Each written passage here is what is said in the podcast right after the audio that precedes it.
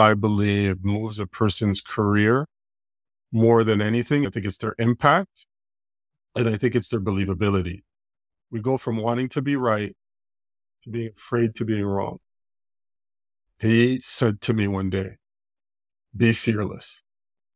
I, I, I hear those words all the time in my head. This system is not a charity.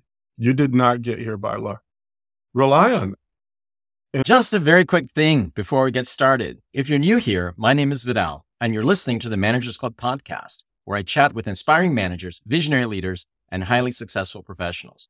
We talk about how they got to where they are to learn insights and lessons that will help you develop as a leader and grow in your career. You're about to hear a conversation between me and Sabry Tozin, VP of Engineering at LinkedIn.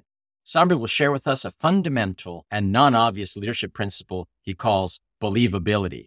He will also discuss how and why it is so important to be decisive. Sabry is a very insightful teacher. I hope you will enjoy this conversation as much as I did. Good morning. Today I have with me Sabry Tozin, VP of Engineering at LinkedIn. Sabry, welcome to Managers Club. Thank you. Thank you. Good morning. I don't think I'll ever get used to the fact that VP of Engineering at LinkedIn. oh, so you're very modest. You're very modest. Um, Sabry, it's a real treat to have you here. And so I just want to jump right into it. The other day, uh, you and I were discussing uh, believability. And that term has a very special meaning for you, and you use it in a very powerful way. Um, so let's just start off. What what does believability mean to you, and why is that important? Sure. So um, the first time I actually read that term, I think I was reading Ray Dalio's Principles, and he has a view on it. I've I sort of took that and uh, made it my own in a way. Uh, it, it became sort of one of those tenets I believe moves a person's career more than anything is like, I think it's two things actually. I think it's their impact and I think it's their believability. And specifically when I talk about believability, it's this idea of um, developing qualities that go beyond trust. So you say a little bit more about that? Like, what do you mean qualities go beyond trust? I think one day you were describing to me like there's this trust circle and it's the people you start a business with and there's people that you wouldn't. Yeah, yeah. So, um, so oftentimes what happens is people come to me and they say, Hey, I, you know, I started working for this new manager. His name's Vidal. And, you know, I, I get the sense he doesn't really trust me. And, and I say like, why? And they're like, well, doesn't allow me to do this or that. And I always tell people trust is like, a, is like a credit score. If you look at somebody's LinkedIn profile, if you look at their CV, you look at the experience that they have, in many ways, the world has vetted you on, like they've vetted that person on your behalf. They've, they've said to you, you know, this person with these qualifications is capable of doing X, Y, or Z. But beyond trust, there's this idea that, you know, people would allow you to do more than what you have or give you sort of freedom to do more things, or they will rely on you. And I, I always say like, if you, if you think about difficult decisions that you've made in your life, you know, where you should live, who you should marry, who you should date, they're like hard things. There's this circle of people that you always go to. Uh, yeah, you know, like, hey, when it's a financial problem, I go to this person. When it's a love problem, I go to this person. Or maybe that maybe that circle is very small. Maybe it's one person you go to. What is the difference between those people and and this other group of people that you trust on a day-to-day basis? Well those people are the believable ones. And what they've done over time is they've been reliable and they've been consistent. So they've come through for you. And you know you can go to them when you have these specific issues or when there are difficult decisions for you to make. These believable people Uh, have these qualities they're very consistent they're very reliable and so I say to people, go from being trusted to being believable. Go from being the person who's, who's l- like a credit score, you know, you like the world has vetted you, your LinkedIn profile speaks for you. Go from that to being somebody that people rely on, that they go to because they know you will come through for them. And the way you do that is you're, you're consistent and you're reliable. That's believability. It's, it's consistency and its reliability over time. You have a framework also you were mm-hmm. describing mm-hmm. called your OCD framework yes. around this. A very interesting name. What is the OCD framework? Yeah. So, you know, when I would speak to people about believability and I would say to them, uh, I, I, want you to be consistent. I want you to be reliable. I started realizing that uh, I, I needed to give them a framework or a way to think about how to bring consistency and reliability in, into their day to day. And um, there was a, a moment where I noticed that I would sit in the room with people and ask them difficult questions. Uh, should we do this? Should we do that? Where they felt the weight of the world on their shoulders. Hey, you know, here's this this VP asking me a question, asking me what I should do, and I noticed that they wouldn't answer me. They they would they would do pros and cons with me. Um, in fact, I, I the, the first time I I, I really noticed this because I was doing it you know, I noticed that I, I was having a hard time taking a position on things. Uh, that uh, it didn't seem like I, I, even though I felt in my heart I had opinions, I wouldn't state when I was in in groups. And so it actually started as a as a process of self discovery. And so I developed this this uh, framework to share to people to to help them be more believable. And I called this framework OCD because you know everybody knows what OCD is, and I thought it would stick. So what's OCD for me? It's opinions stated with conviction because they live on data. So OCD, opinions, conviction, data. And I say to people, when you're confronted by a difficult decision, you're unsure what to do. Go to the data first, go to the signals. This is your foundation. Look at what the data says to you.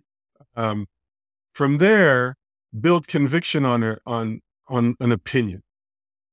Right. So now you have your data, giving you some signals, but it's helping you get conviction on the outcome you want to, you want the outcome or outset of outcomes you want to. And then uh, now you have an opinion, go state this with conviction. Like, go tell people this is not a pros and cons. This is not a hedge. You know, should I make a right or left? Well, you know, if you're driving this way, you should make a left. If you're driving that way, you should. Be... Don't do that. Tell them you want to go a specific direction, but take them on a journey with you. Tell them how you got there. And, you know, uh, I noticed that like, so, so one of the first times I, I, had an experience that really affected me I was on my way to work. Uh, I was getting ready for work and my, my wife was testing my son at home. Like he was having breakfast. He was like, so between bites of cereal, she was testing him for a spelling test he was having later that day. And so she'd ask him to spell a word and he would spell it back and uh, specifically the word was doorknob. He got the word doorknob wrong. He forgot the K. So she's, oh, you know what? You got the word wrong. You know, there's a K in there. I sat there going, why is there a K in that word? But let me not get distracted by that. Uh, and this interaction really affected me because I, I, I could see the disappointment in my son's face. So uh, that day I drove to work. On the drive to work, this this interaction was bothering me. Uh, at work, in between meetings, this interaction was bothering me, and it wasn't until uh, the drive home that evening that like the light bulb went off, and I was like, ah, I know what's bothering me. So I, I got home and I immediately went to my wife and I said, hey, you know what? I want to de-emphasize academics for for the boys. And she's like, what are you talking about? You know, like, uh, why, what, where's that coming from? Um, and what I had realized is that school conditions us to believe that, you know, we prepare, right? That event is like a test, pop quiz, whatever. That, that event sort of uh, measures whether or not your preparation was, was right and you get measured right away. You you get an A, you get a B, you get an F, like you, you get measured right away.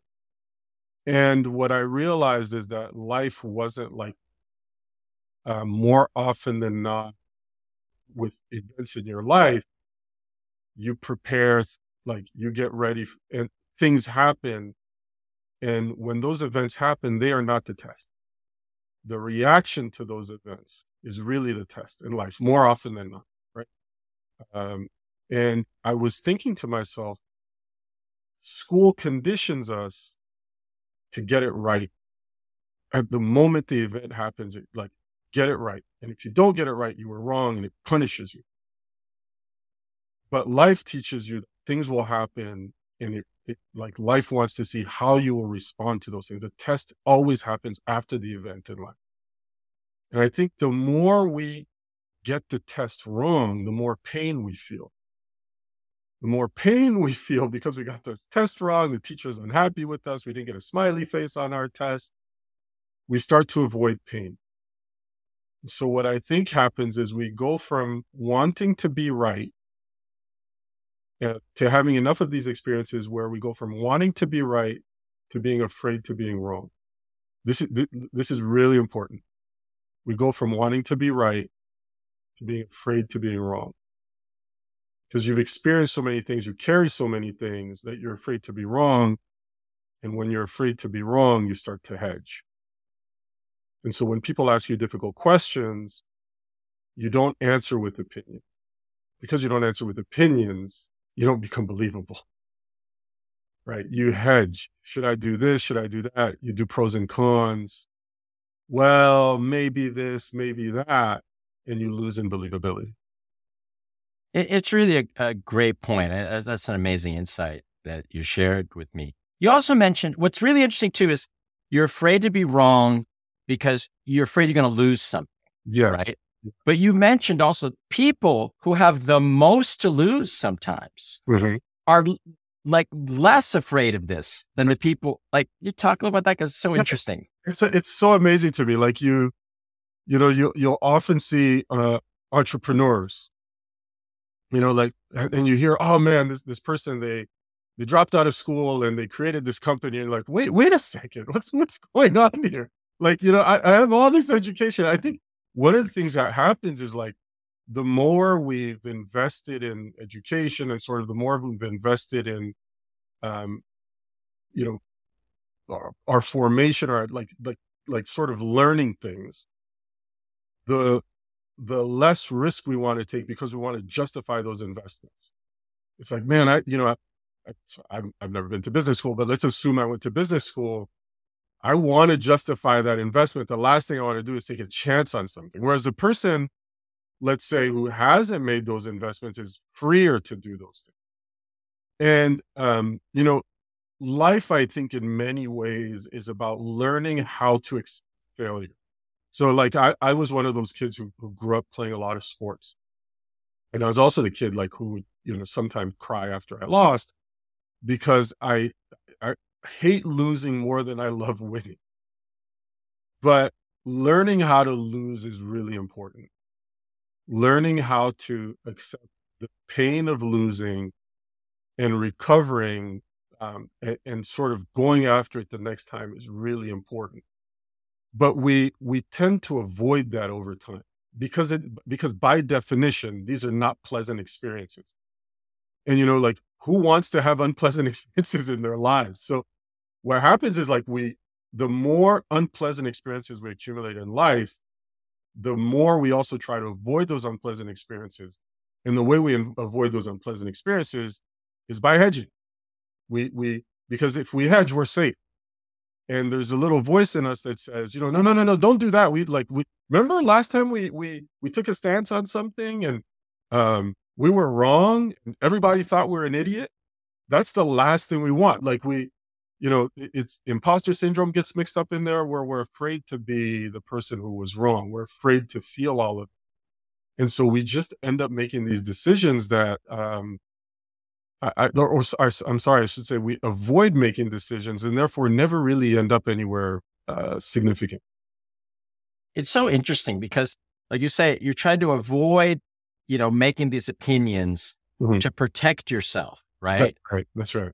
But actually, it hurts you. It's you know, yep. It backfires on you. Yeah, it backfires. Yes. And um, especially especially in the in the setting of work, especially in the setting of you know uh like corporate America, if you will, where there's the the qualities that are rewarded are like is this person decisive? You think about leadership, right? So you and I are positions of leadership. It's like, hey, is this person decisive? Do they make decisions? Are they good at making decisions? Are they more right than wrong? So on and so forth. Uh, like a lot of these we're being measured all the time. We feel like we're being measured all the time. But the more we hedge, the less decisive we look. The less, the less decisive we look, the more people say, man, this Sabry is like not a very good leader. And but what we're really, inside, what's happening is we're saying to ourselves, like, we want to avoid unpleasant experiences. And, and maybe this is this is the thing that uh, fascinates me the most about this is like intellectually when you sit down with somebody and you say to them hey you know uh, growth is in is in discomfort. This is a cliche it's sort of something we hear all the time. If you say to somebody there's growth in in discomfort intellectually people get that right away. Uh, yeah, i totally get it. But in practice they avoid the discomfort. They because it, it it's unpleasant right? And so to your point i think we what we end up doing is we we build up behaviors that actually end up working against us, even though intellectually we know we shouldn't do that. It's so, so fascinating, your observation. Uh, are there are there any gender differences uh-huh. or race differences concerning how to be believable? Yeah, I, I think so. I, I think like, you know, there are experiences that we have uh, as uh, as individuals working in corporate America, where you know whether you're a woman or part of an under, un, underrepresented group, you tend to believe like the system is wired to see you fail. Uh, I, I, know I feel like that as you know, being black uh, in tech. I am wired to believe that the system is expecting me to fail. Is that is that um, is that rational? Probably not, but it's it's how I've I've been wired to to. It's what I expect, I should say. And so what happens is like the the desire to hedge becomes even stronger because I, you know, it's like, hmm, why am I being asked this? Am I being tested? Like there's there's almost like a a a paranoia that I would get where I would be like, wait a second, um, is, is this a trap?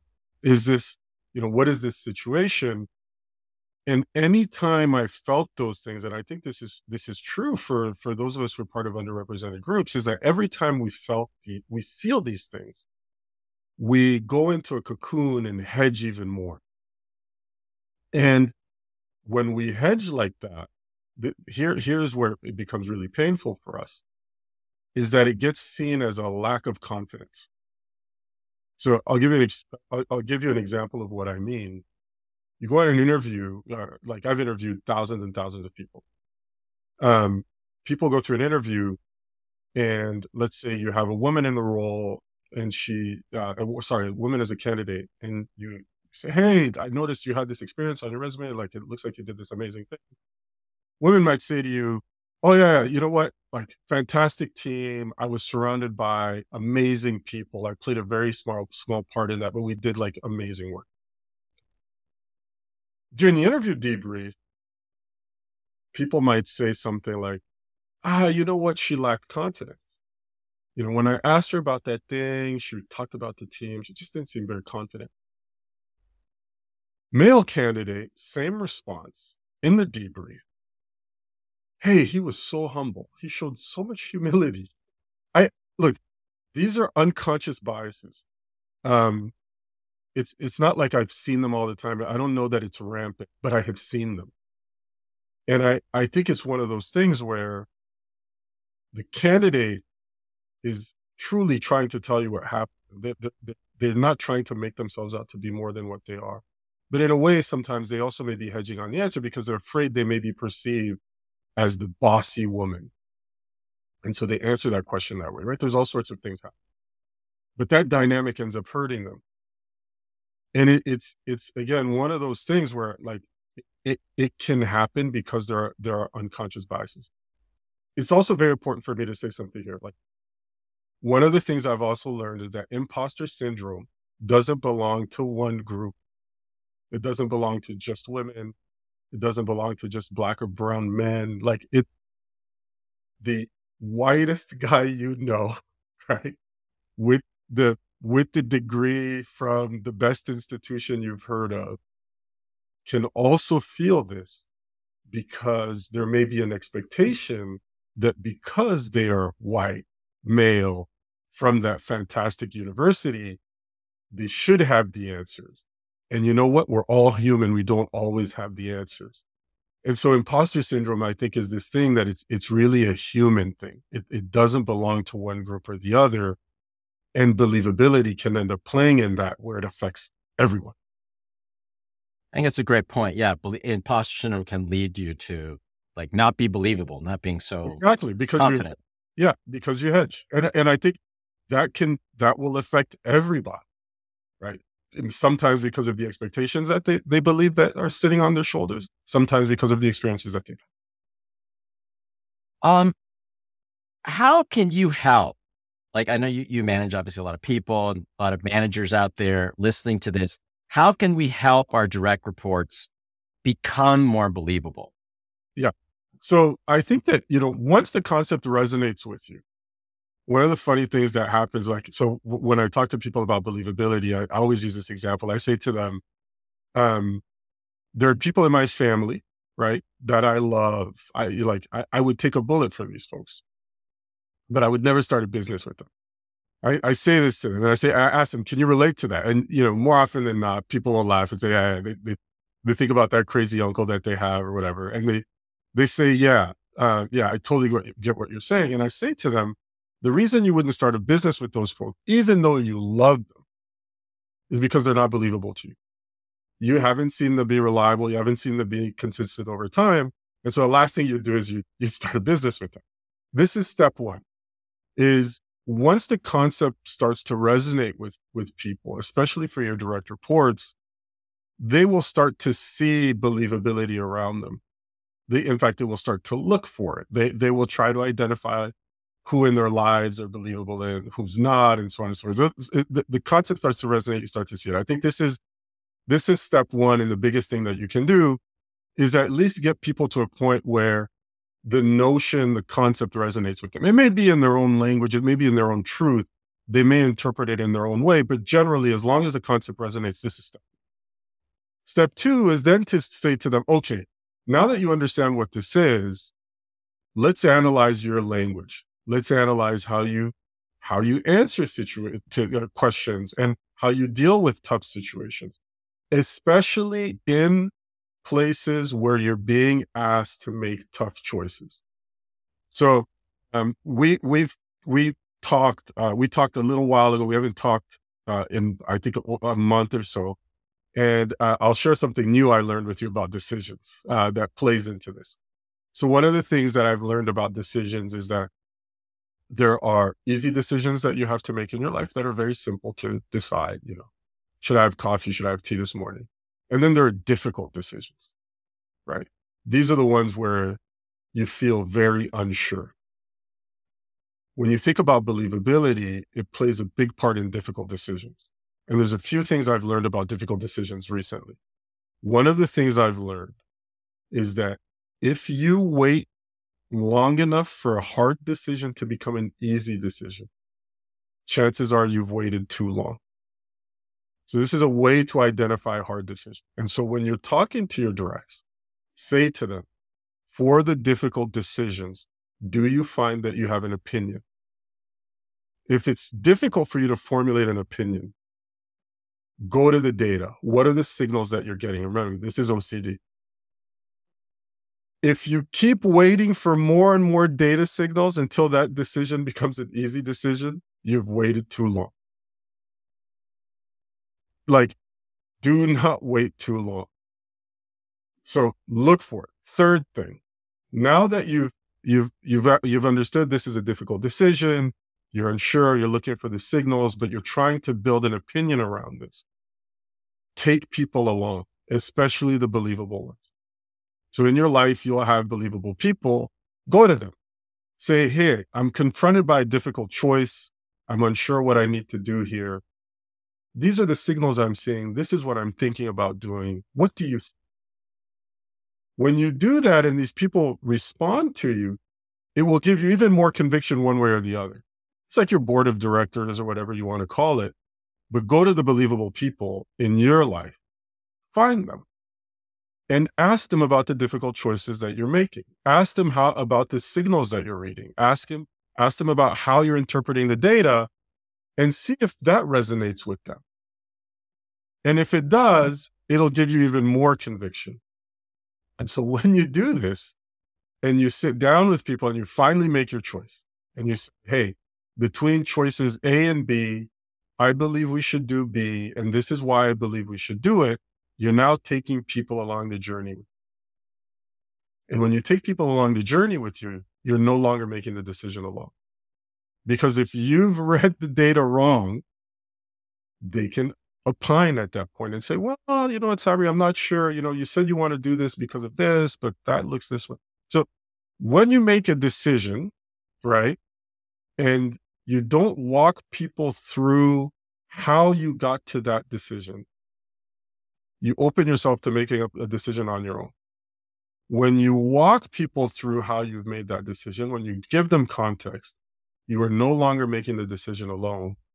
And it's a fantastic place to be because you're now bringing along, you're, you're bringing people along for the journey. And that's where you always want to be. And so I've, I've been walking my directs through this. I've been saying to them, look at the choices that you're making. Don't wait for hard decisions to become easy ones. Go to the believable people in your life. Have them behave as a sounding board for me, for you use context and bring people along when you make these choices.